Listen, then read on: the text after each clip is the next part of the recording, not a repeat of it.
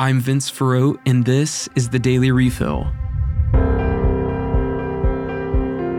Up first today, protests are continuing across China over surging COVID numbers despite the severe and aggressive measures the government has been implementing there. The protests also threaten to affect the global economy. According to the New York Times, analysts are predicting that further unrest can disrupt production and supply globally.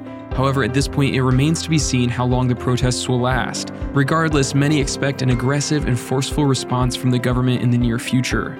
In other economic news, Disney recently made a surprise announcement when they asked their CEO Bob Chapek to step aside and allow the former CEO Bob Iger to return. This move comes as Disney has been struggling to make profits, especially in its new streaming service Disney Plus.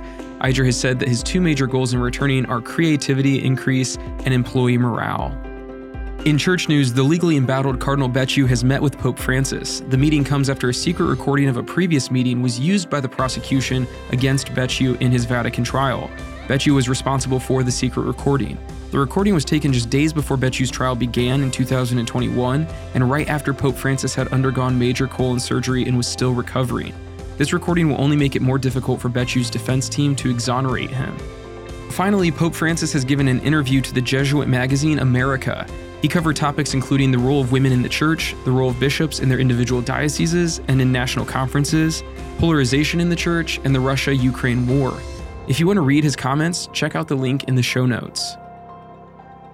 That was the Daily Refill. Thanks so much for joining us today, and be sure to tune in for tomorrow's episode as well.